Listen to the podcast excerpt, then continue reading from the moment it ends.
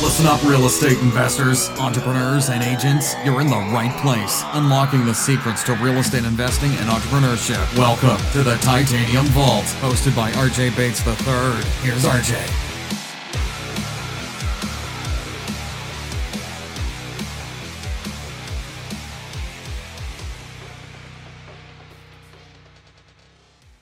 Hey guys, welcome to the Titanium Vault. I'm your host, RJ Bates. Today I'm sitting down with Terry White. How are you doing, man?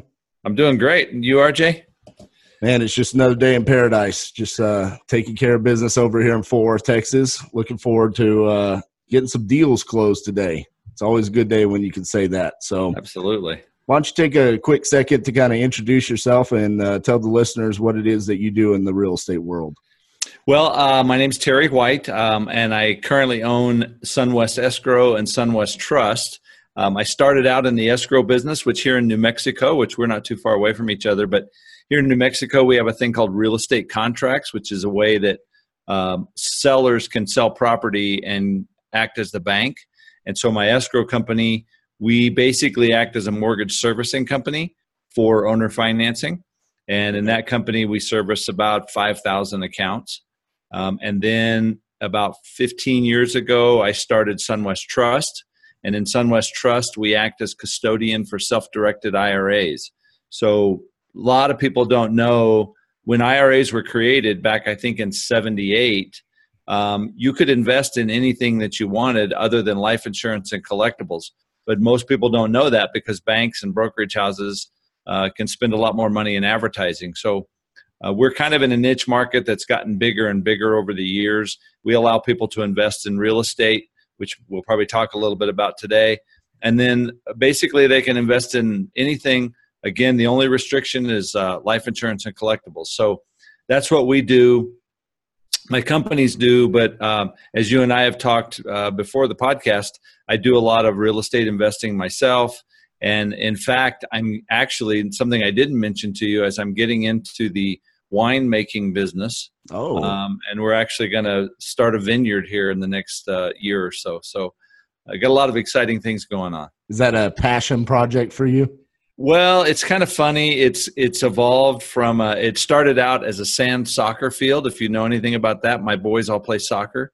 Okay. And then it grew into we had to have a clubhouse for people to, you know, get out of the sun and stuff. And then, you know, in order to do that, you've got to be able to serve beer.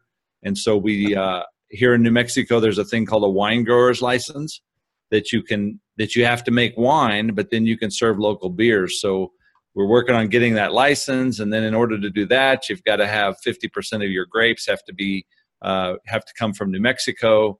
And we've got some land, so we we're we're going to plant our own vineyards. So three or four years from now, we'll be growing our own grapes and making our own wine, and hopefully, people will be playing soccer and volleyball and having a good time. That's cool, man. That's that's awesome. That's a that's a cool little story how that kind of evolved where yeah. you're going to be creating your own vineyard there. Yeah, it's funny how things evolve like that. I'm sure you've got those stories where basically the trust company came around because of the escrow business because I was in the escrow business and back in the uh, what was it late 90s early 2000s you probably weren't even born yet but um, they uh, mortgages were really easy to get. And so people were paying off contracts like crazy and i was losing business. So i had to come up with another idea something else. And basically the escrow business and the trust business the kind of trust business we do is just a record keeping business. So it all fit together pretty well let's talk about the escrow business first and then we'll jump into the trust. Uh, you kind of briefly went over you know the fact that y'all are a debt servicing company for owner finance but break that down for the listeners that maybe aren't as familiar with owner finance or are looking to get into owner finance what specifically that means? Well so uh, i am specific to new mexico but i'm sure there are uh, some sort of owner finance vehicles in every state in the country. Uh, even just a basic note and mortgage we service a lot of the so basically uh, let's just make it simple rj you have a house that you own free and clear and you decide to sell it well, you can either get a buyer to give you cash, or you can get a buyer and say, hey, I'll take 10% down, and the remaining 90% you can pay me monthly payments, pay me 6 7% interest. Um, and then you'll just get monthly payments for a period of time. You can have balloons and that kind of stuff. So, what my company does is they accept those monthly payments from the buyer. We keep track of the interest and the principal, and then we forward the payments on to wherever the seller tells us to, to send them. You know, a lot of times it's direct deposit in their account or something.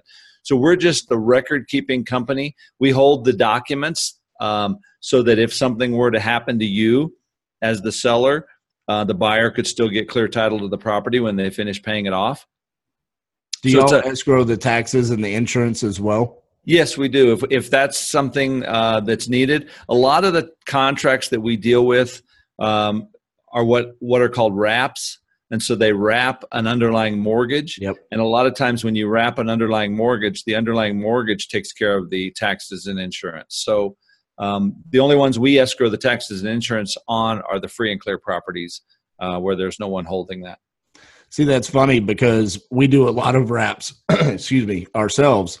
And the underlying mortgages that we have, because they're considered investment loans, mm-hmm. um, is what the bank says. We don't escrow taxes and insurance mm-hmm. um, on our underlying mortgage. So when we do wrap those, we do have our debt servicing company still escrow the taxes and insurance because our mortgage is not doing it. Yeah. Um, so it's it's interesting how each individual kind of scenario plays out there, and that's why having a debt servicing company like yourself is is so important because you can basically handle all of those different scenarios and situations. Yeah, and our our escrow company is basically regional, uh, meaning that we service contracts in New Mexico, all over New Mexico. We have a few land contracts and stuff like that in Texas, um, a few deeds of trust in Colorado, but we've never really taken that business nationwide like our trust company is. So let's talk, let's move on to the trust company and it, you know for for me this is always something that i'm enamored by. And and it's because there's so many different opportunities to work with people that have self-directed iras mm-hmm. either as you know that's a, a, source of private capital that you can either um, partner with or utilize. Um, it, it's an opportunity for us as investors to uh, personally invest so we can eventually um, invest that money into other people's deals uh, but you know, what drew you to creating the the trust company or the self directed IRA company that you have? Um, you know, I'm not really sure. I I've always I'm an accountant by education, and so because of my background, you know, I'm I'm all even at a younger age, I was always thinking about putting money away for the future and that kind of thing. And so again, it was just another record keeping business for us. It was a it was uh and something that I understood. I, I was a partner in another company back in 1995 um, of another trust company, and my interest then was to do self-directed IRAs, and my partners were more interested in the traditional trust business.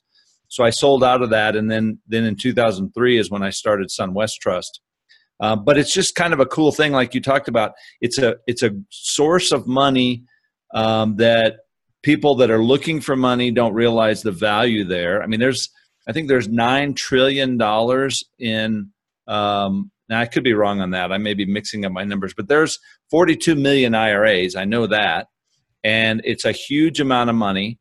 And you know, if you're the type of person that understands investing, different types of investing, it's a great opportunity. Now, I'm I'm the first person that will tell you that it's that self-directed IRAs are not for everybody.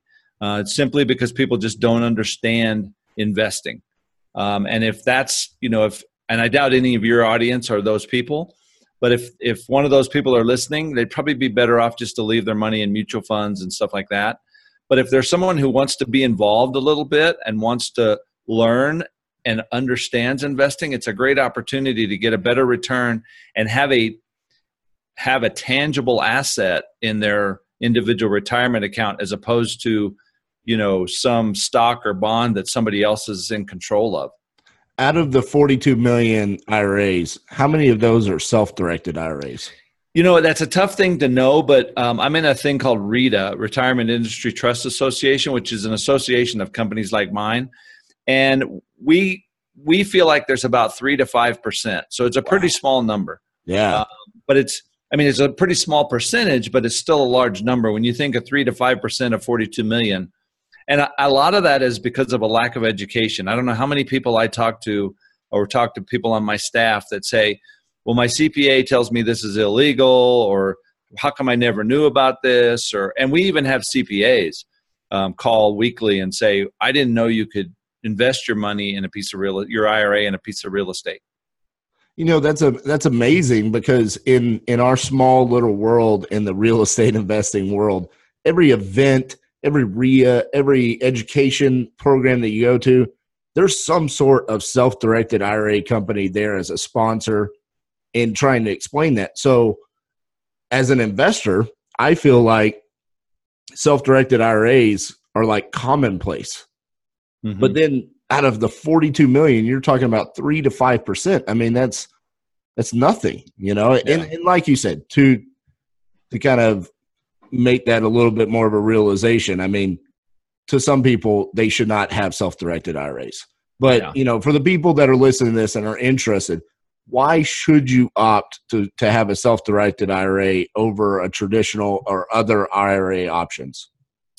Well, you know, that's hard for me to give you an answer. I can give you some reasons why people do, and I, am not, you know, I, I, have to be careful because I don't give investment advice, and I, so I don't want anybody to say, well, you know, Terry said I should have a self-directed IRA, and then they go out and lose all their money. That's right. That's not what we want to do. But again, the reason I have a self-directed IRA, and I have both. You know, I have a regular conventional IRA that's invested in stocks and bonds, and I don't even know what it's invested in. To be honest with you, I have a I have a guy that takes care of that for me, and I I get a statement once a quarter. But then I also have my own self-directed IRA that's actually at SunWest Trust, and I have that invested in. Um, I've got some precious metal, you know, just kind of as a hedge. I've got uh, a lot of real estate debt. I don't actually own any real estate in my IRA. Um, just haven't done it yet, but I but I buy debt. So you know, we talked about my escrow company servicing owner financing. Well, there's a whole market out there to buy that debt from people because someone might think today that they want to get that thousand dollars a month for the next 10 years and then two or three years down the road they see that brand new uh, you know raptor or something they want to buy corvette and then they want to sell that debt and get rid of that thousand dollars a month and get get a lump sum of money. So I buy those and I have I have that in my IRA. And the reason I like a self-directed IRA is I feel like I have more control, so I can do what I want. Um, there are some restrictions, and we can talk about those as we go along.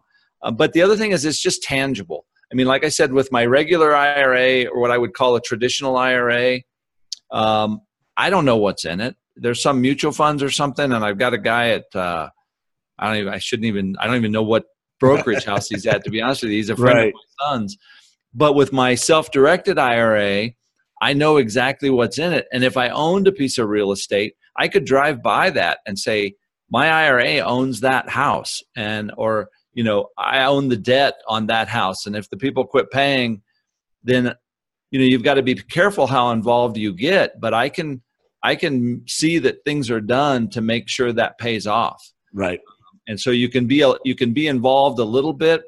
There's some fine lines you have to kind of be careful with, but um, and the other side of that too, RJ, is like let's say I'm the type of person that I, you know, I really don't understand real estate, but I find a guy like you or I find somebody that flips houses, and I just want to be the bank for them. That's a great opportunity too, and that's a that's a great way to help our economy, in my opinion, because now you're you're stepping out, you're providing income for somebody who's creating jobs and doing something and providing you know providing home ownership for other people. So i think that's a great opportunity too. Yeah and i think you've kind of covered some of these but let's go over like some of the main ways that you can invest in real estate using a self-directed ira what are those main ways?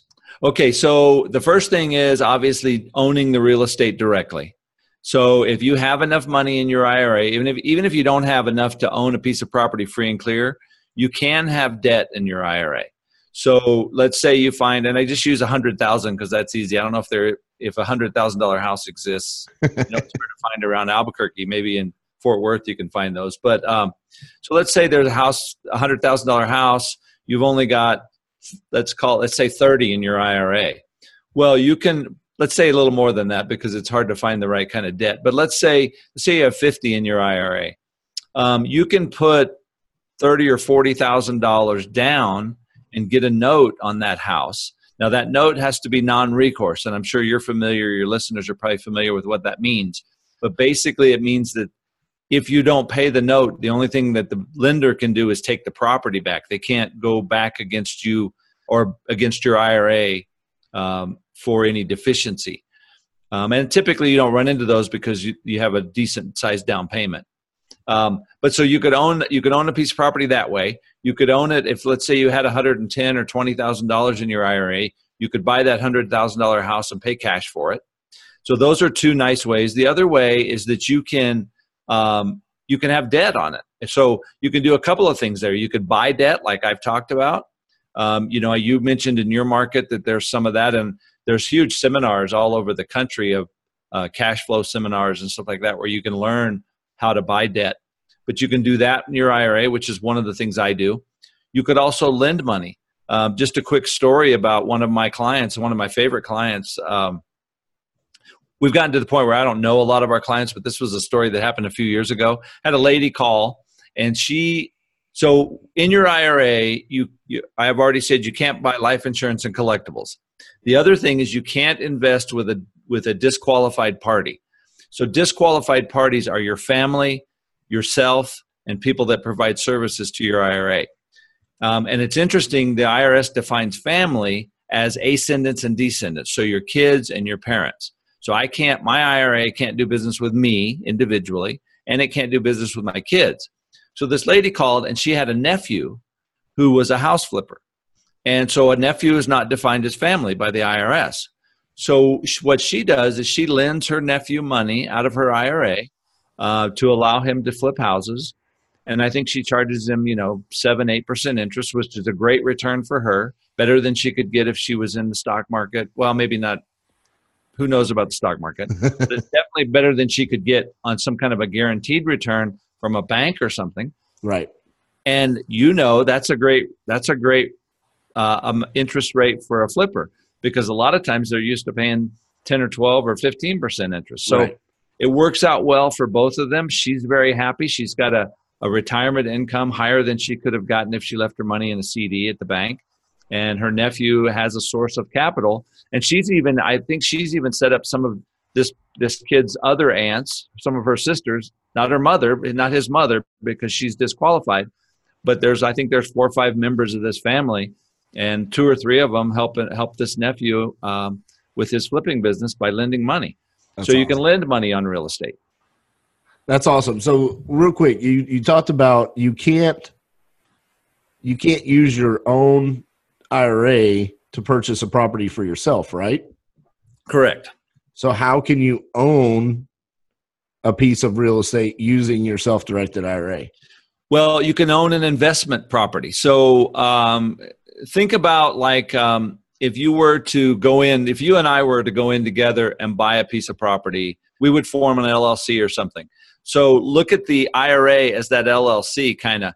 So the income that comes from that investment property would go back into the LLC. All right. And you wouldn't be too happy if I took that money myself every month. You'd be a right. little irritated with me. So the same thing goes with an IRA. I cannot personally benefit from that property while it's in my IRA. So the rental income that comes from that property goes back into the IRA. By the same token, um, although you might you might like me paying for things on this rental property that you and I have out of my own pocket, but that's not the right way to do it. The LLC has to pay for those expenses. In the same way, the IRA has to pay those expenses. So if you have to get, you know, the toilet unclogged or you have to uh, have some plumbing work done or electrical work, the IRA has to pay those expenses. So you look at the IRA as a completely separate entity and make sure that it receives the, the benefit from the real estate and that it pays the expenses of the real estate. And as long as you do that and, and you're careful and diligent about that, you're going to be okay. That's the way it should operate. Excellent. And at what point in time can you touch the money in a self-directed IRA? Great question. So if you have a, tr- there's two types of IRAs, and one is called a traditional IRA, um, not to be confused with traditional investments in the IRA. It's a traditional IRA, and what that means is the contributions you make to that are pre-tax. So, in other words, uh, we're past April 15th now, but if you had gone to your CPA before April 15th, they might have told you, hey, RJ, if you put $5,000 into your IRA, it's going to save you $3,000 in your taxes. Um, so, a lot of people do that because it's it comes out of your income and you don't have to pay tax on it when you put it into the traditional IRA. So, with a traditional IRA, um, you have to you can start taking the money out of it without penalties when you're 59 and a half and then when you take that money out it's just included in your uh, your normal income so you would pay taxes on it at that time and then when you turn 70 and a half with a traditional ira you have to start taking the money out it's called required minimum distributions so that's a traditional ira there's another thing called a roth that if I were your age, I would encourage people, younger people, to contribute to a Roth. The money that you put into a Roth is after tax money. So, in other words, it's not going to save you anything, it's not going to have any tax savings today. But you put that money into a Roth. Once you've had that Roth, well, there's two requirements. You have to have had the Roth for five years and you have to be 59 and a half. But when if you're over 59 and a half and you start taking the money out of a Roth, it's tax free. So all the income, all that profit that you make over the years, when you turn 59 and a half and you want to start taking it out, it's tax free. So that, I mean, the, the Roth is just a huge gift that the IRS has given us, and especially for a younger person, because you have so much time to build up tax free profit right. in that account. The other nice thing about a Roth is you don't have to start taking it out when you're 70 and a half. There are no required minimum distributions from a Roth. So that's kind of a hard thing to understand. Why would somebody not want to take money out of their account? But you wouldn't believe how many people we take care of their contract, their IRAs, that they don't need the money out of that IRA. They've they've done well enough on their own, and they want to leave that money to their heirs, to their kids. So that's a huge value to a Roth because you don't have to start taking it out, and then when it goes to your kids, it's still tax free. Um, now they have to start taking out. There's some rules about that that we we probably don't want to go into on the show. But the idea is, it's just if you buy, if you can do something inside that Roth that creates a huge return or any kind of return, but a big return would be good. That's tax free income.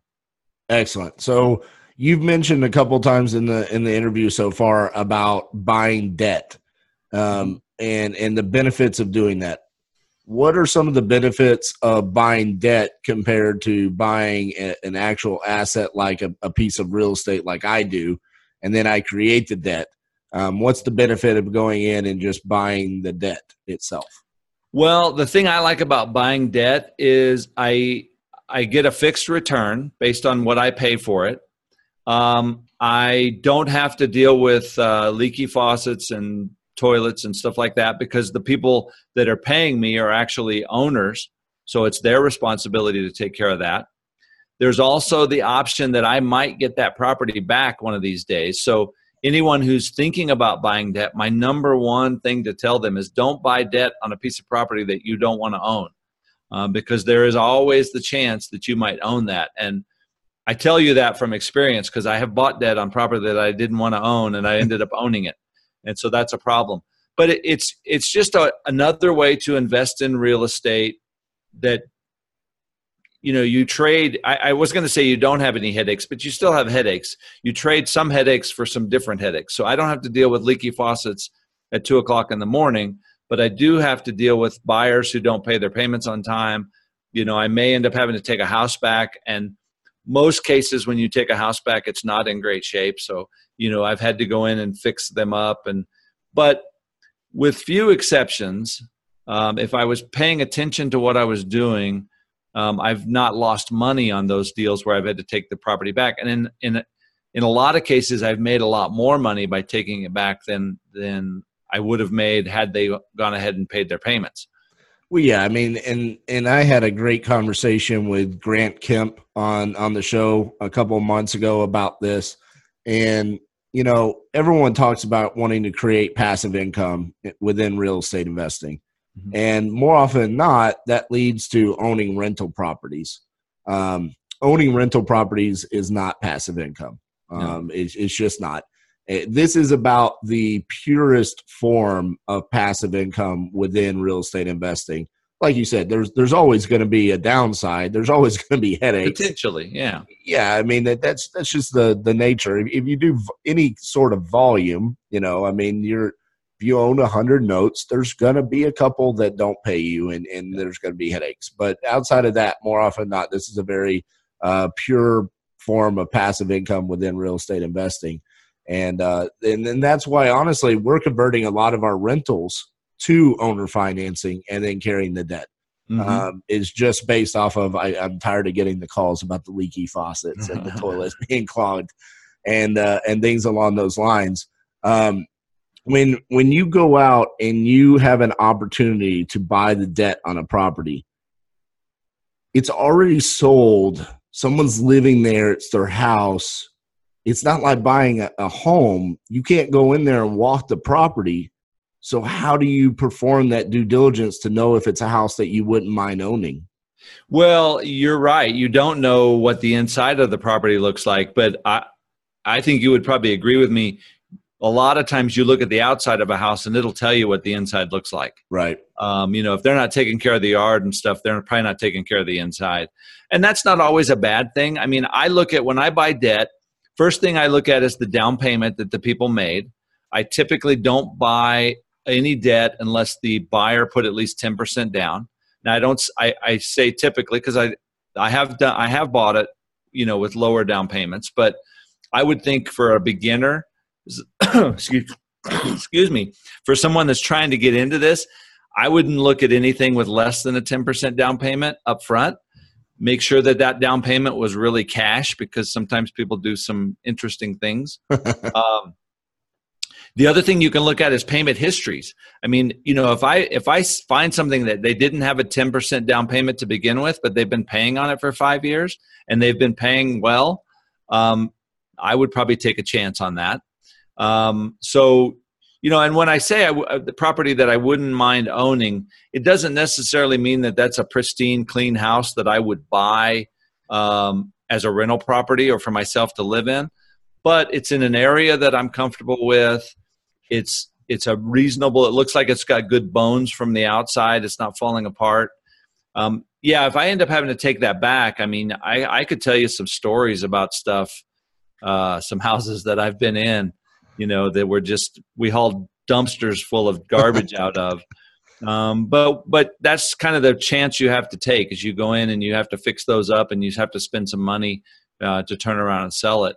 So Uh, let's so- say for someone like me that is converting rental properties to owner finance and I get a 10% down payment, what would be the going rate or what would you be willing to pay me percentage wise of the of the debt? You know, everybody asks that question, and that's a that's not a question that I can answer specifically because it depends on the interest rate that you're receiving on your con- on your note. It depends on the payment history uh, and how long the payment history has been going. It depends on the down payment. It depends on the location of the property. So, just to give you an idea, and all of the notes, I'm not like some of the note buyers you probably had on your show that buy notes all over the country. I buy them within 20 minute drive of where I am right now because I'm just lazy and I don't like to go out that much. But um, so so if I were to buy here in Albuquerque, we have a place called the East Mountains, Moriarty, uh, a little town called Moriarty. I have bought mobile home and land packages there that I've paid maybe 60 cents on the dollar, you know, so 60% of what the note was. And I still ended up getting, mm, you know, I, I almost said a bad word there, but I still ended up losing money. Right. Um, and so I've bought, you know, single family homes here in Albuquerque, contracts on single family homes here in Albuquerque that have done great. One of the stories that came to mind just real quick is I bought a, a mobile home and land in uh, Belen, New Mexico, which is south of here. And that violated my 20 minute rule because it's about an hour drive down there.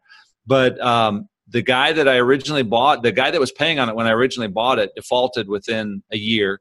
And I took the property back. But before I could get down there, somebody had broken in and stolen you know the motor out of the air conditioner and the motor out of the heater they stole everything fortunately i got renters insurance the minute i convert you know the minute i took the property back. So the insurance company paid for a big part of that.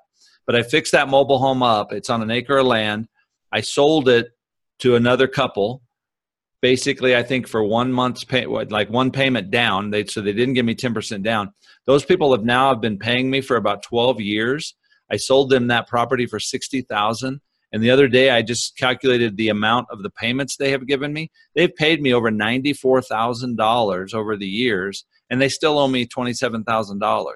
Right. So, you know, now you need to look that's a cash on cash return. That's not my but my interest rate on that was still probably about 17% is what I'm earning. Um, so, you know, that's that was a something that looked like it was going to be bad that turned out good. And these are really good people. They pay on time every month. I think in the 12 years they paid me, they've missed one payment. Um, and I, you know, they had a had kind of a rough time, so I just let them miss that payment and added it onto the back of the contract. So, um, so there's a lot of really. Cool I'm always interested in because it doesn't logically make sense for me. So maybe you will make this make sense. Why, as someone who is buying a note, why do you care how much I got for a down payment? Well, the reason I care is because that shows me how committed the buyers are. So, in other words, if I bought a property from you and I gave you $500 down, it's not going to bother me to walk away from that, you know, and just let you have the property back.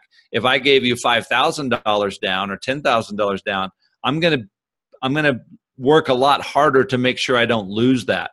So the amount of money that the buyer puts down uh, shows their commitment to staying in that property and keeping that property.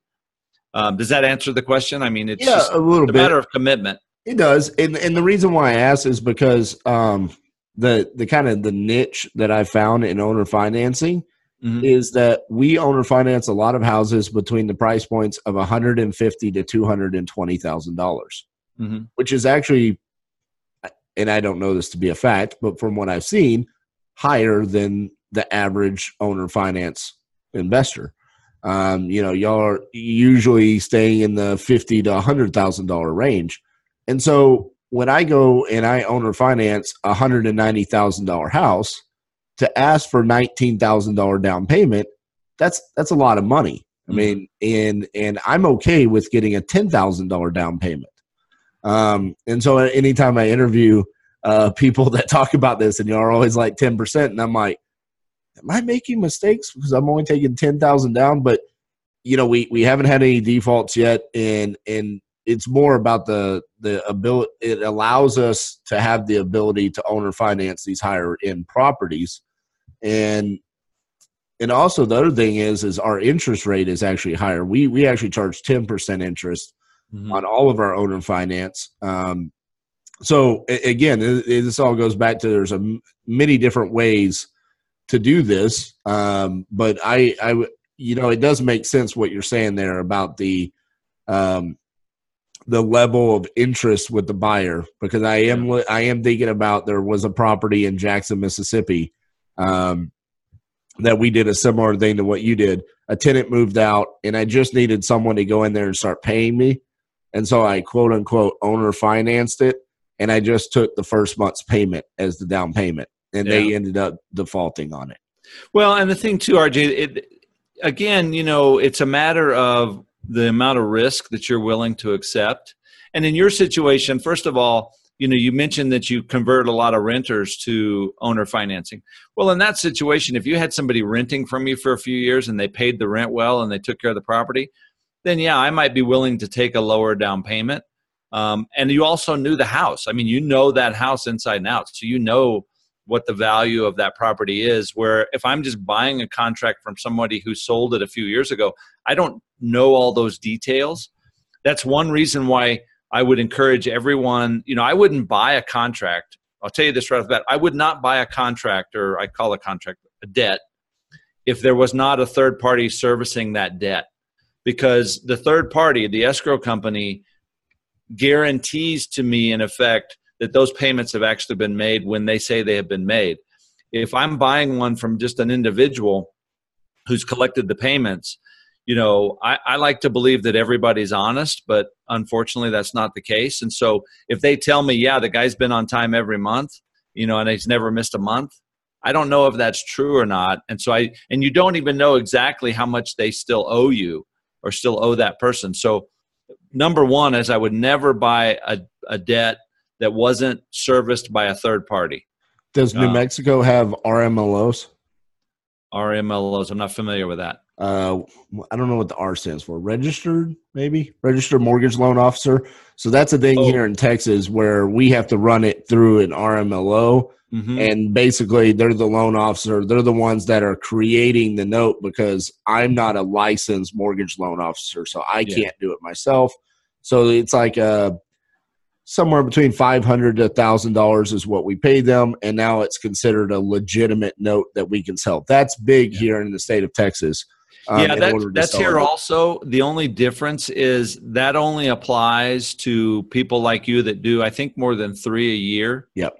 Something like that. The majority of the business my escrow company has is is one one person who sold one house in their lifetime, or two or three. Yeah. Um, there are some investors or people that do a lot more than that, and uh, they're supposed to use those RMOs or whatever they are, but right. I'm not. Sh- you know, I don't police that it's not my job to police it. I'm not sure how anybody actually how that gets policed, but um, I don't either. All I know is is that once you here in the state of Texas, at least, um, I think here in the state of Texas, it's 5 mm-hmm. in a year. And, and, and every state's different, right? Yeah. And all I know is is if I read stuff like that, I'm like, hey, that's a cost that I passed off to the borrower anyways and it protects me. You know, I get, a, I get, a ton of great information back from them. I get yeah. credit score, background, and it, yeah, there's these are all things that I could go have done myself, right? Yeah, yeah. But all I have to do is send an email. I get it back, and now I know who my borrower is. You know, mm-hmm. I get their credit score back,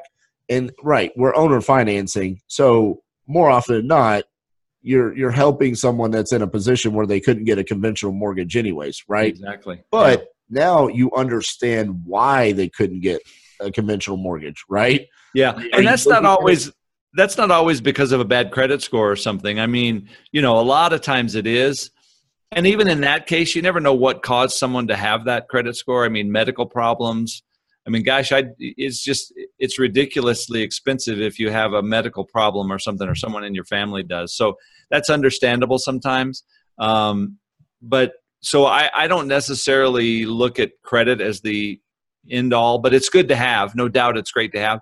The other thing about uh, owner financing is if you're self-employed or you just started a business or you just started a job, you can't get a conventional loan a lot of times. So owner financing is the only way you can go. Right. And I will say this, going back to your point, and, and I'll, I'll kind of leave it at there. The reason why I like getting the credit reports is because you're right. There could be a life altering event like medical bills. Mm-hmm. There could have been, I lost a job and I have a foreclosure. All things that I'm completely fine with. I do start scratching my head though if I look and it's like, there's a hundred thousand dollars in credit card debt at Dillard's, Macy's, Nordstrom's, and I'm going, okay, yeah, there's there's a spending problem. Is yeah. this always going to be there? And is this going to, you know, the you know this month's new pair of shoes going to come over rent or yeah. the mortgage payment. So yeah, no, I agree with you hundred percent. I mean, there are people, and I, I hate to say this, but there are people that are just deadbeats or you know i know they're not deadbeats necessarily they just don't know how to handle their money and no right. one's ever taught them so um, you know I, don't really get, get taught that in schools. You don't, part, and so. you've got to go out and look for that yourself. And unfortunately, some people don't have the desire or even realize they need to go look for that. So, absolutely. Yeah. Well, Terry, uh, for everyone that's listening, what is the best way that they can connect with you and follow you? Well, the best thing to do is go to sunwesttrust.com. That's our website for the trust company. They can click on contact us and then mention this podcast and send me a note that way. The other thing is, if they're interested in self directed IRAs, uh, we have a YouTube channel called Sunwest IRA, and I think I have over 200 videos there that talk about different aspects of real estate of uh, IRAs, and they're just three to five minutes long. They're short, so you don't have to look at my, uh, you don't have to look at me for very long. Um, so that's a great place to go. The other thing, they can go to our website and request my book. I've written a book about self-directed IRAs. So that's a great way to get started. So any of those three things are ways that they can get in touch with me, and and I'd love to start a dialogue and help them any way I can. Awesome. Thank you so much for sitting down with us, Terry. Uh, guys, that's this week's episode. Um, if you enjoyed what you heard today, if you're on YouTube, give us a thumbs up. If you're on iTunes, give us a five star rating. Terry, thank you so much. Thank you, RJ. I've enjoyed it. Talk to you soon. Take care. Thanks so much for listening to the Titanium Vault with your host, RJ Bates III. For more info and to stay up to date, visit www.podcast.thetitaniumvault.com and on facebook.com slash the Titanium Vault. If you enjoyed the episode, please rate and review, and we'll catch you next time on the Titanium Vault.